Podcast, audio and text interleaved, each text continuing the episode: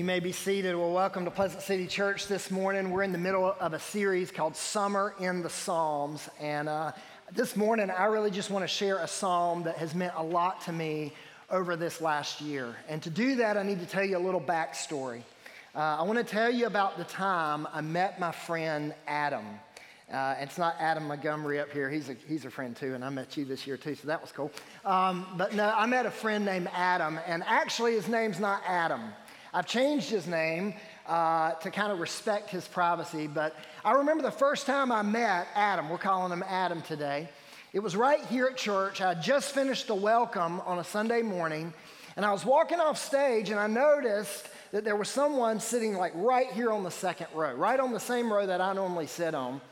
And I, I, I, knew I didn't, I didn't recognize him. I'd never seen him before. Um, he was new to our church, new for the first time. And um, we were right in the middle of the worship time, and, and I didn't want to distract him or disturb him. So I thought, well, I'll, meet him after. So right after our gathering, I, I introduced myself to Adam, and Adam introduced himself to me. And, and Adam said, You know, I'd love to catch up with you sometime and, and maybe go have coffee with you sometime.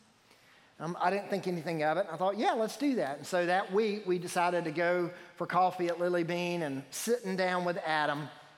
I, I learned really quickly that Adam did not believe anything the way I believe. You see, Adam believed a different belief. He believed something that I think is a major threat to the church here in America, a major threat to the church, and really even a threat to his own soul. You see, Adam, for the last year, I've been meeting with Adam about every two or three weeks, and we've been having dialogue and conversation about what it looks like, what it looks like to be an atheist, and what it looks like to be a believer in Christ. You see, one of the greatest threats facing the church is what National Geographic calls the world's newest major religion no religion. Recently, in a survey of Christian leaders from around the world, 71%, these are pastors, 71% of pastors called atheism or cited the atheism or secularism as the biggest threat to the church. This worldview comprises 1.6 billion people and is increasingly permeating our society. So if you have your Bibles this morning, I want you to turn to Psalms chapter 14. Psalms 14. You know, I love this because the, this is not, although National Geographic says this is a new world religion, this is nothing new under the sun. The Bible addresses this way back, even in the time of David. David writes this psalm, Psalm 14. He writes this psalm, and basically it's a psalm that gives us a clear picture of the foolish belief of atheism. So look with me in verse 1 of Psalm 14, chapter 1, or Psalm chapter 14, verse 1. The fool says in his heart, There is no God. They are corrupt, they do abominable deeds. So this morning, I want to take just a little time, and maybe you already know what this is all about. Maybe you're sitting there and you're like, okay, you're not going to probably tell me anything new this morning. That's fine. Just sit and review. But maybe, maybe you don't really know what this looks like. What it looks like, this threat that we're facing in our world and in our church. This morning, I want to just take a little time and just kind of talk about what it looks like for the unbelieving heart, the unbelieving atheist. There's some myths that I want to kind of debunk as we're talking about this. And maybe you kind of have an idea of what an atheist looks like, what an atheist believes, but there's a couple things I want to say up front. Two myths that we can just go ahead and debunk. The first one is the atheists believe in nothing. Atheists uh, believe in nothing. That is a myth. That is not true. In fact, atheists actually will tell you, uh, it's interesting, but they will actually say that about themselves. I remember talking to Adam, and, and he was just saying, You know, I don't believe in, I believe in nothing.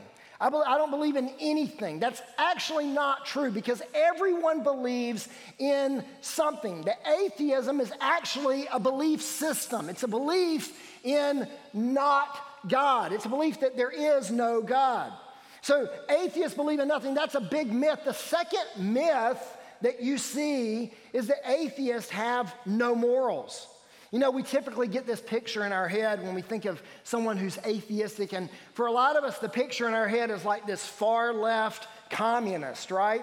It's like we're thinking, okay, this guy must be a communist, this guy must be like way, way off base, and and the fact of the matter is, although communism's primary teaching is atheism, it doesn't necessarily mean that every atheist you ever come across is some left communist. In fact, many atheists, most atheists, have some sort of moral code. Now we're gonna, we're gonna talk about how that moral code is flawed, and even Psalm 14:1 tells us about how that moral code is flawed. But I want you to get this picture in your head that there are many atheists, many unbelievers that are faithful to their spouse. There are many unbelievers, many atheists that love their children and, and treat them well. There are many atheists and unbelievers that pay their taxes and do what our society deems as moral and good and right things. And this is a myth because so many times I think one of the things that repels believers, repels Christians, is that we automatically stereotype and categorize every atheist into this little box and we think, well, there, there's no use. These are myths that we have to stop believing. Atheists have no morals. They, they do, they have a moral code that they follow. The makeup of this belief is two parts. So the first part, we all know, atheist is the belief, atheism is the belief that God does not exist. It's pretty clear cut. This is where you find a lot of self proclaimed atheist, but there's another section of that. It's also this idea of agnosticism. I know that's a big word, but it's the belief that it is impossible to know if God exists. So you have people that clearly say there is no God, and then you have people over here that say there's really no way to prove or disprove, or there's really no reason for me to think that there is a God. There may be a God, there may not be a God, but here's the thing about agnosticism practically they function the exact same way. They function as if there is no God. And this is the makeup of an atheist. It's the makeup of someone who is an unbeliever in God. What's the messages of this belief? The messages of this, and keep, in mind, these are broad strokes. I'm not saying every, every atheist believes exactly this, but listen to some of the messages that they tend to believe. First one is everything is simply matter. There is no supernatural. Everything is matter, everything is molecules. There is no soul. These feelings of love, these feelings of hate, these, these different feelings that we feel, they're just, they're just DNA. In fact, Richard Dawkins, uh, a pronounced, or pronounced atheist, says that, uh, that all we are doing is dancing to our DNA. That we are just walking out these biological functions in our life, that there is no supernatural. Everything is just natural order, the natural order of the world. It's just all matter. That nature is all there is, and therefore, knowledge is gained only by scientific study into the natural world. Now, again, I'm not, I don't want to crash on science. Science has taught us many, many great things. But for the atheist, that is their only source of knowledge. The only source of knowledge is what they can see under a microscope. The only source of knowledge is what they can experience with their five senses what they can smell, what they can see, what they can taste, what they can touch. This is the way the atheist views the world. That knowledge is only gained by scientific study. And therefore, scientific, not supernatural authority, is superior authority. That for the atheist, there is no place for a biblical authority. There's no place for any kind of spiritual or supernatural authority in the world. That everything boils down to what I can see, what I can feel, what I can touch, what I can smell. This is where the atheist gets his authority. Therefore, morals for the atheist, morals are developed over time through progress in society. That the moral code for an atheist is not a biblical code or an outside supernatural person speaking into what that looks like. Instead, their moral code is the progress that's made throughout society. So, what may have been perceived as right or wrong in one time may change over time and across cultures. Clear example of this that we see right now in our day and age is the idea of marriage and sexuality. It's a clear example of what we see. Our culture has come to believe that premarital, extramarital, sexual encounters, cohabitation, homosexuality, bisexuality, transgenderism, they are right, not wrong. In fact, to say those things are wrong now makes you wrong. So think about this. What was commonly held as sexual morality 100 years ago is now different 100 years now. I would dare say that what was commonly held as sexual morality even 10 years ago has now changed. The atheist view, the unbeliever believes this morals evolve with society, and what society deems appropriate is the authority and moral that is upheld. All of this gives us a picture of the message of atheism and why they believe what they believe. So this morning, as we as we kind of give you this little review, I want to want to just say a couple things about what, who is included in this belief system. There are two categories, two sets of members that are co- included in this group. The first one is those who say God does not exist. Those who say God does not exist. My friend Adam, that's what he believes. It's a person that says in their heart and in their mind, and maybe even verbally, God doesn't exist. And here's what I know to be true. I know there's several people in this room. Here's, here's what I know to be true. And I never really thought about it until I met Adam. But there are people in this room right now that you may very well fall into that category of membership. Maybe you're a church person. Maybe you're here because your parents asked you to come here. Maybe this is a social thing for you, and maybe you enjoy some of the things we do here. But maybe for you, you have kind of prescribed to this belief system that you really, in your heart of hearts, you really truly believe there is no God. Maybe you were raised in church your entire life. Maybe you maybe you had believing parents and somewhere along the way you're just at a state where that's just not true for you. That's not something that you actually believe. And maybe no one in this room knows that. I definitely didn't know it about my friend Adam. But maybe you're here today and that's where you find yourself. Man, I'm praying that God would speak to your heart this morning, that God would just do something in your heart that only He can do. There's another group here. Those, the first group is those who say God does not exist. And then there's those who live as though God does not exist. And here's the difference it's more than just whether you say God does or doesn't exist. How you live your life reflects what you truly believe inside. Remember what it says there in verse 14, chapter 14, verse 1. The fool says in his heart, There is no God. And then look at what follows. They are corrupt, they do abominable deeds. Belief in our heart leads to action outward. And this is where the number skyrockets from 1.6 billion people to who knows what. That there could be people in this room right now that you say with your mouth you believe in God. You may even say, Yeah, I believe all that. But if you are honest with yourself, the hour you spend here each week looks totally different the rest of your week because you are living out an existence that, that makes everyone would, everyone would think, and you would think of yourself, that maybe there is no God. That maybe you don't say there's no God, but you are living an existence as if there is no God. Billy Graham once said on national television, this just blows my mind when I hear this statistic. Billy Graham said on national television that 85% of church attenders are actually in this category practicing atheists. They may never say or profess atheism, but they are living their life as if they were atheists. Think about this for just a minute.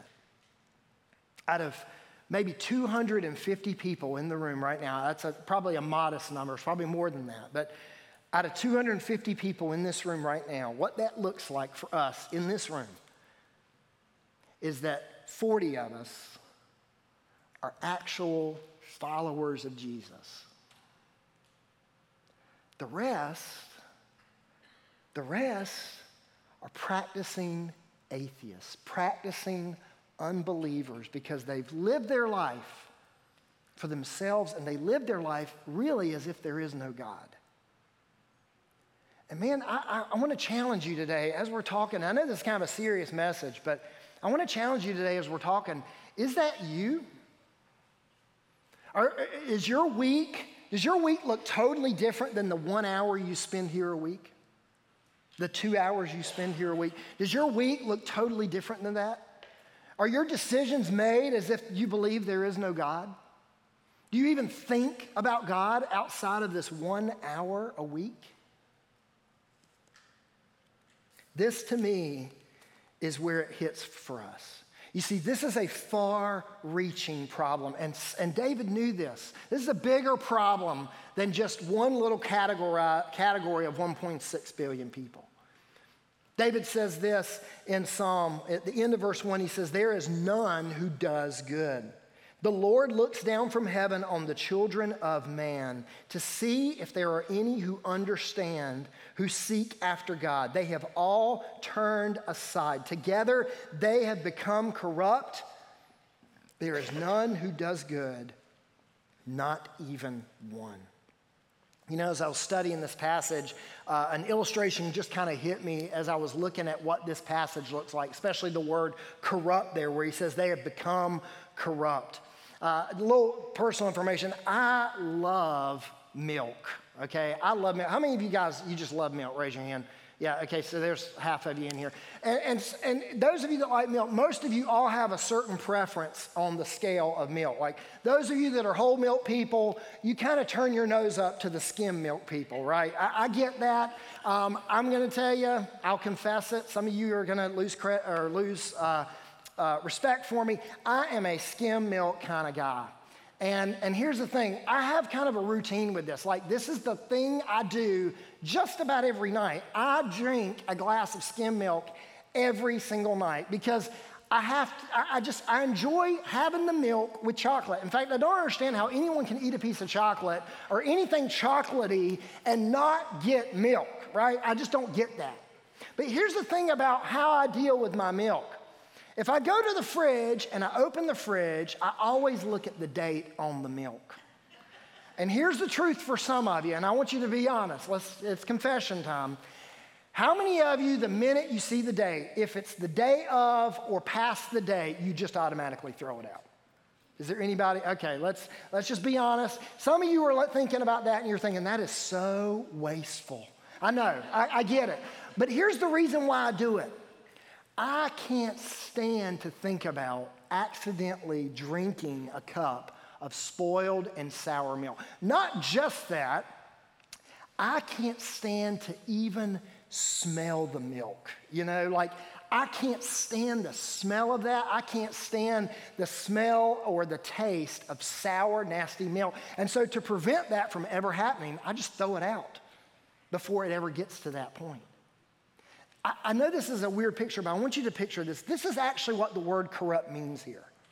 It's this idea of something that is rancid, something that is spoiled to the point where it is detestable. This is what God's word tells us about who we look like or who we are to God before Christ. That we are so detestable like spoiled milk, like rancid, nasty milk. That is the way we are viewed, and that is the way we are seen before Christ enters the picture. And this is what the word corrupt means. You see, disbelief and this worldview are at the center of the unbelieving heart of mankind. That the human race is guilty individually and inclusively. The human race as a whole and man as an individual have turned away from God and are spoiled. We are all born into the same problem and according to Billy Graham, most of us stay there. And this is a fierce threat to the church, and this is a fierce threat to our very souls. Verse 4 says, Have they no knowledge? All the evildoers who eat up my people as they eat bread and do not call upon the Lord. There are three words that we can kind of see right here in this text, there are three words that really mark the life of a, of a, practicing atheist, of an unbeliever. And this might not be true for every single unbeliever, but these are things that we see in our society, and these are things we see in the life of many, many unbelievers. The first word is ignorance. It's ignorance. Verse 4 says, Have they no knowledge?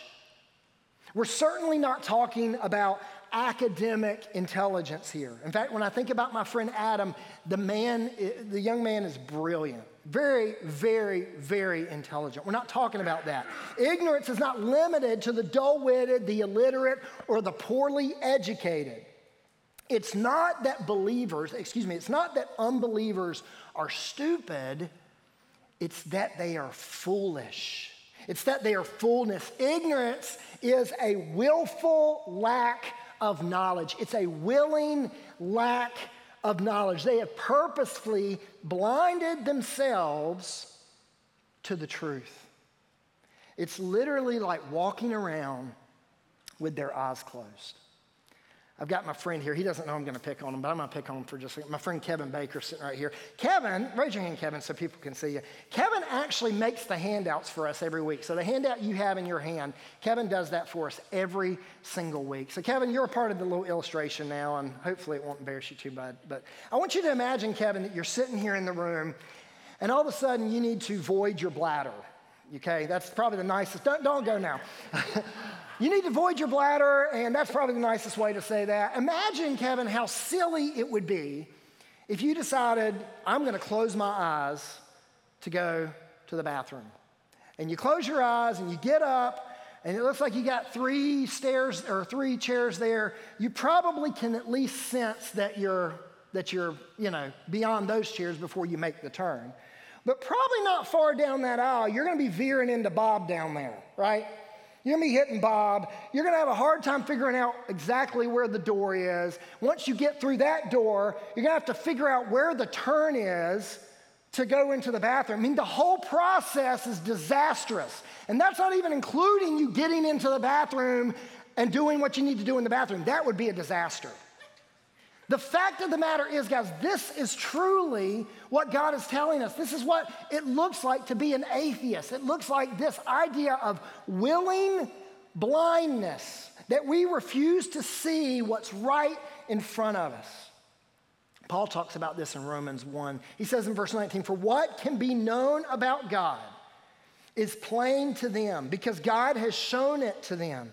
For his invisible attributes, namely his eternal power and divine nature, have been clearly perceived ever since the creation of the world in the things that have been made that have been made. Uh, he's basically saying here, hey, just look around. Like everything here proclaims there's a God. So they are without excuse.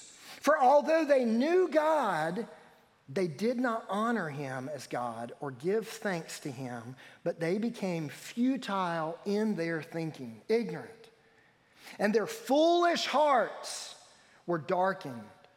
Claiming to be wise, here's our word, they became fools. They repressed the knowledge of a God. And, and, and there's a, a clear thing to say here design implies designer. Design implies designer. What do I mean by that? I want us to think about in this way. I have this watch here. Imagine I set this watch right here in this room, and we all leave this room, and someone stumbles into this room. Let's say a 10 year old stumbles into this room. Wasn't in here, didn't know I set that watch there. And he comes into this room with the lights on, no one else in the room, and he walks around and he comes up to this table and he discovers this watch sitting here on this table. Not for one moment does that 10 year old think this watch just came out of nothing, right? Not for one moment does this 10 year old think, well, you know, there's, there's these electronics up here in the ceiling. Maybe some of that stuff just kind of fell from the ceiling and started dropping and fell into place and fashioned this watch that now works and keeps perfect time. Even a 10 year old doesn't believe that, right? This is the foolishness of atheism to look at something that is far more intricate than a watch to look at creation, to look at even our own bodies, to look at all of this that we see around us and just automatically assume this just came into being over millions and millions and millions of years ago. This just kind of all fell into being. There's no designer, there's no intelligent design. That's foolishness to believe that. And this is what we see in our world this ignorance that, that is just captivated the unbeliever. Another mark that we see here is this word we call intolerance. Intolerance. Verse 4 says again, Have they no knowledge? All the evildoers who eat up my people as they eat bread. This, this isn't talking about cannibalism, uh, this is talking about this idea of persecution. And this is something we see in our culture right now. And, and I'll dare say, you know, my friend Adam, I never really saw this in him, just, for, uh, just to be clear. I never really saw this in him. He was always very respectful of what I had to say, and I was respectful of what he had to say. But here's the truth as a group of people, as a whole, we have seen this in our society this unbeliever heart, this unbelieving spirit of intolerance that's gripped our society right now. And we are in the aftermath of every bit of that. Because the word tolerant, the word intolerant, the word tolerant, the traditional word for tolerance used to mean this I can value someone without valuing their views and their beliefs. I can value someone without valuing their, belief, their views and beliefs. That's what tolerance means. That's what the actual word means. In fact, in fact, tolerance necessitates disagreement. I don't tolerate you if you believe exactly what I do. I tolerate you if we believe differently. Yet, I can respect and value you as a person. This is what tolerance has meant for generations and generations and generations. But there is a new kind of tolerance. There's a new cultural tolerance that we find ourselves in. And it's this tolerance that says, I cannot disagree with what's popular or politically correct. I cannot disagree with that. New tolerance New tolerance and new intolerance, the best way I can sum this up is with a picture and a phrase, and it's kind of goofy, but here's the picture right here. This right here, ladies and gentlemen, if you grew up in the late 80s, this might be a part of your childhood. Pee Wee Herman's Playhouse. I'm going to just tell you, this was a dark spot in my life. because this is the most ridiculously stupid show I remember watching. In fact, I think I got to a point where my parents uh, kind of X'd it out of my life. Maybe, I can't remember exactly. But here's the thing about Pee Wee Herman. His famous phrase, the number one quoted thing that he used to always say and that everyone knows that he said was this phrase I know you are, but what am I? I know you are, but what am I? It was this phrase that he used to contradict and to argue with the people that would come on his show.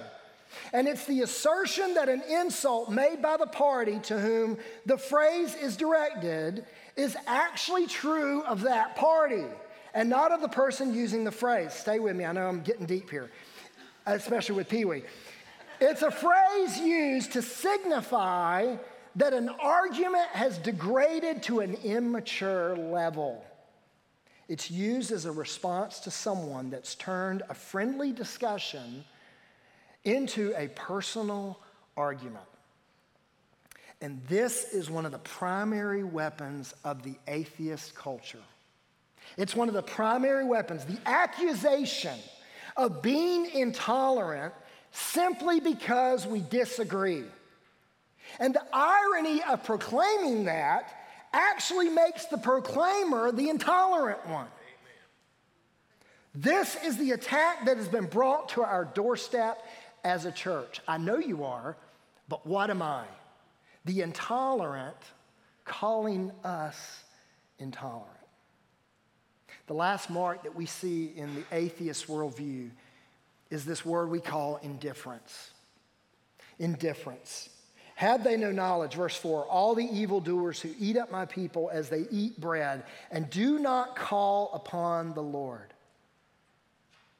Do not call upon the Lord. The unbeliever, if we were honest, and this is the, this is the hardest part about an unbeliever. It's the hardest part about winning an unbeliever to Christ. It's the hardest part about an unbeliever's worldview. They simply do not care.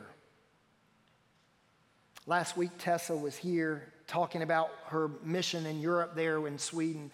And I, I, I, know she said it here from stage. We had a chance to talk about it a little bit more the night, that night before. And she was saying, Jonathan, that's the hardest part about talking to people about Jesus. They simply don't care about their lives. They don't care about their eternity. They don't care about these things. They simply have just put it out of their minds. Indifference has been described as a paralysis of the soul, it's a premature death. It's the idea of drowning and refusing to grab hold of the life buoy that's been thrown to us. It's the idea of drowning and literally just sitting there struggling and starting to go down, and someone throws the little life, the life ring to us, and it's right there in front of our face, and we refuse to grab hold. Their passive consent to unbelief is ultimately their active consent to doom, which leads to a frightening judgment. A frightening judgment. Look at verse 5. There they are in great terror. For God is with the generation of the righteous. You would shame the plans of the poor, but the Lord is his refuge. Look verse 5 again. Look at what it says about this unbeliever. There they are in great terror. The original Hebrew phrase here is actually, they feared a fear. They feared a fear. And, and I, I, often wonder, and, and I still don't really have a, a clear answer to this. I've asked many times from my friend Adam, but here's, here's the thing that I struggle with, with with my friend Adam. Why does he come? Why does he come to church? He hasn't been here in, in a long time. He's actually moved away. Uh, he lives in Florida now. But why does he come? Why did, why did he even come? You see, I believe that the unbeliever, when they lay their head on their pillow, they fear a fear. They fear a fear, and understandably so. I mean, think about this. What does someone who believes and know God have to live for? What do they look forward to? What does the unbeliever who believes all this is matter and there's no supernatural, what is it that they look toward? They have two possible futures. The first one is this the best case scenario for them is non existence and oblivion.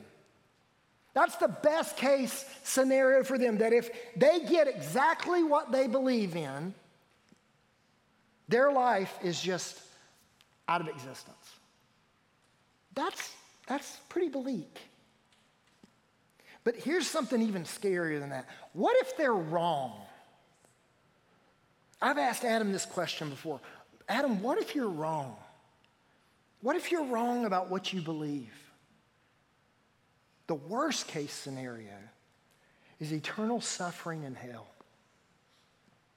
That, that at the end of the day, their ignorance, their intolerance, and indifference led them to a terrible end and leads them to a terrible future.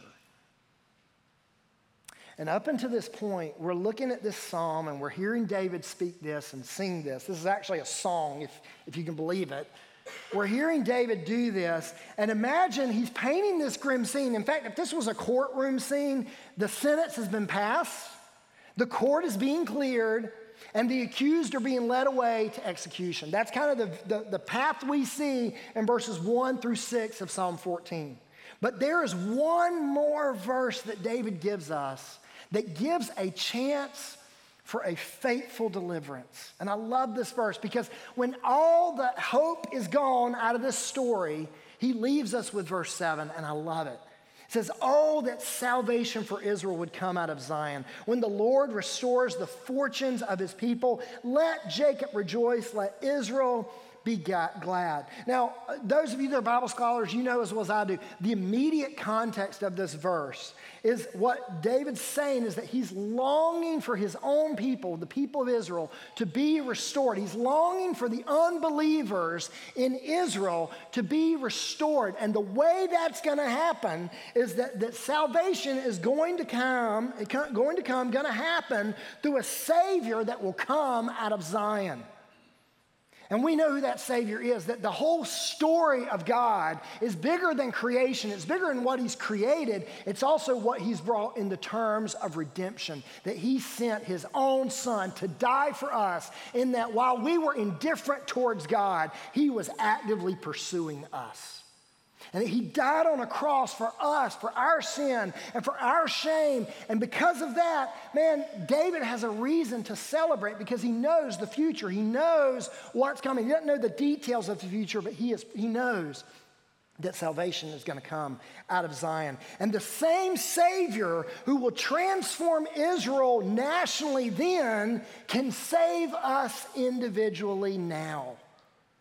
That God's response to the unbeliever, God's response to the unbeliever is a loving and patient delay of judgment. I want you to think about this for just a minute, guys. Maybe you're in this room and you're in one of those classifications I mentioned earlier. Maybe you say there is no God, or maybe you live your life as if there's no God. Can I tell you what God's response to you is right now? The fact that you are breathing air right now is God's response to you saying, I am loving, I am patiently delaying judgment so that you will come to me. And where you, wherever you are in this room right now, if that is you, if you are sitting out there and you are saying in your heart, there is no God, if you are saying in the way you live your life that there is no God, He is sitting there and He is saying, I am lovingly and patiently delaying judgment so that you can come and be with me. And man, don't delay, don't wait. If God's response is this, what should our response be? Believer in this room, what should our response be? If God's response is loving and patient delay of judgment, what about us as believers in Christ? There's some of you in here that you followed Jesus your whole life. You followed Christ your whole life. Your life does reflect that you believe in a God and that you believe in Jesus and that you believe these things. What should our response be to an unbelieving world, an unbelieving person? You know, I've learned a lot from my friend Adam. Like this last year has been one of the most, it's one of the most insightful friendships I've had over this last year. Just talking with him every other week. And here's some things that I've, I've taken away from our time together. What should our response look like, Christian? Our response should look like this understanding should be greater than our opinion. In a world where we constantly want to give our opinions on social media, in a world where we constantly want to tell somebody what we think and what we believe and what we know, try to understand the perspective of the one that you are engaging. Try to hear them. Try to understand them. Create humble dialogue and cause them to honestly question their beliefs. You know, I think for a lot of believers, and it's, it's not wrong that we have this. In fact, I'm going to give us a verse in just a second that says we should do some of this. For a lot of believers, we always just want to say what we want to say. We always just want to say, say scripture and say this and say this and say this and defend this and defend that and defend. And, and, and that's, I'm not saying there's not a place for that. But when do we ever just listen to them? When do we try to understand where they're coming from and why they are thinking the way they're thinking? When's the last time we've asked a question of them rather than defend all the questions they have for us? When do we say, you know, what, what's caused you to believe this way? Why do you think this? Understanding is greater than opinions. Also, heart is greater than head. Heart is greater than head. This doesn't mean that we don't use our minds, it doesn't mean we don't ask God for wisdom. It means that we realize that the objections about God are not only in a person's head, but they're also in a person's heart. Remember the first verse. The fool says, In his heart, there is no God. You see, it's a moral problem in the heart, not a mental problem in the head. C.S. Lewis, I'll never forget reading this. I was reading Mere Christianity. C.S. Lewis is one of the greatest Christian thinkers uh, ever. Like there's, there's a few of them out there, and he's one of them. And he is so good at articulating defenses for why we believe what we believe. And it just blew me away when I read this. He says this No one has ever become a Christian because they got all their questions answered. There are never enough right answers to convince someone. It takes a move of God in the heart. And for a lot of us, we are so focused on engaging the head. Like on Facebook, that's what we do, right? We're engaging the head. We, we want to tell them what we know. And we want their head to be convinced. And instead, we, we, we often neglect the heart and what God wants to do in the heart of a person. And the truth is, if we would just start engaging the heart of people, it takes the pressure off. Because then it doesn't matter if you're smarter than the person that you're talking to anymore. It doesn't matter if they've more educated. What matters at that point is that we have the chance to talk to them on a heart level. The last thing that our response should look like is urgency greater than apathy. Urgency greater than apathy. 1 Peter 3:15 says, and, and you guys probably know it, in your hearts, in your hearts, honor Christ. Paul is talking to believers, or excuse me, Peter's talking to believers here. In your hearts, honor Christ the Lord as holy, always being prepared to make a defense to anyone who asks you for a reason for the hope that is in you. Yet do it with gentleness and respect For us as believers in this room, I, I know a lot of us know what this looks like. We know about the unbelieving world out there. In fact, if we were honest, it, it kind of makes us angry. Makes us frustrated when we think about all that's changing, all that's happening in our culture and society. But here's the truth for a lot of us,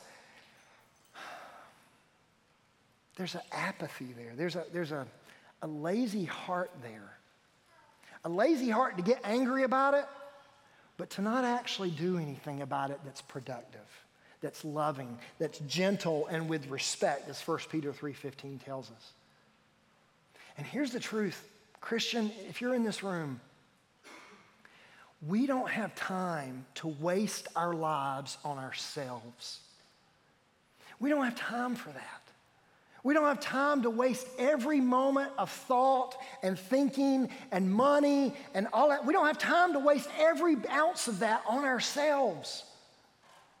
And this isn't just for you, it's for me. I, I, think about my own life. I think about like my summer and I think about how many things that I've tried to orchestrate and how much mental energy I've spent on trying to have an experience with my family, go on this vacation or do this or go there. And, and, and there's nothing wrong with Sabbath rest. There's nothing wrong with, with, with spending time with family. There's nothing wrong with any of that. But how much time do I actually think of the urgency of people that God is lovingly and patiently de- delaying judgment for? And I'm, I'm sitting on my hands. We don't have time to waste our lives on ourselves. God is calling us, believer, to go to the unbeliever in our workplace, to go to the unbeliever in our school, to go to the unbeliever in our neighborhood, and to lovingly engage them to try to understand them, to try to engage just not just the head, but the heart, and to do it with urgency, knowing that there is coming a day where it's going to be over. So, if you would, bow your heads and close your eyes. You may stand to your feet if you would. We're going to sing here in just a second. There's two people in the room today, and I want to talk to both of you. The first person in the room is the person that I mentioned earlier. You follow into the category of either saying that there is no God or living as if there is no God. And you're the unbeliever in this room today. And Billy Graham says, I hope he's wrong, but Billy Graham says that might be 85% of the room. Man, you come to church, you do the church thing, but if you were honest with yourself, man, you live as if there's no God. And God wants to get a hold of you today. He is lovingly and patiently delaying judgment so that you will come to Him. Or maybe you're here today and you're a believer in Christ, you're a faithful follower of Jesus. You gave your life at eight, you gave your life at 18, you gave your life at 60, and man, praise God. And you're here today and you are just you are singing God's praises. You believe in God. You believe in Jesus. You're following after Him. And maybe you've, there's been a little laziness in your life, a little apathy in your life towards thinking about the lost world out there, the unbelieving world out there. And maybe your, your apathy is actually just anger you're just angry. You're angry where our world's headed. You're angry with all these things. And maybe today the Lord's saying to you, hey, let's get urgent about this. Let's quit griping to our spouse about this, or griping to the TV about this, or social media about this. Let's get urgent about this and let's start engaging the heart of people where they're at, the unbeliever where they're at. Let's start trying to understand them and give them loving truth and a loving defense for the hope that is within us. So, wherever you find yourself today, I'm going to ask that God would just move in your heart. Father, we pray, Lord, right now in this moment. God, that as we're about to sing, Lord, that the idea of the fact that you do things that only you can do, you tear down walls. And Father, because of that, Lord, we can come and we can come to you and say, Lord, I pray, God, I, I, know this friend at work that is so lost and they're so unbelieving and there's no hope for them.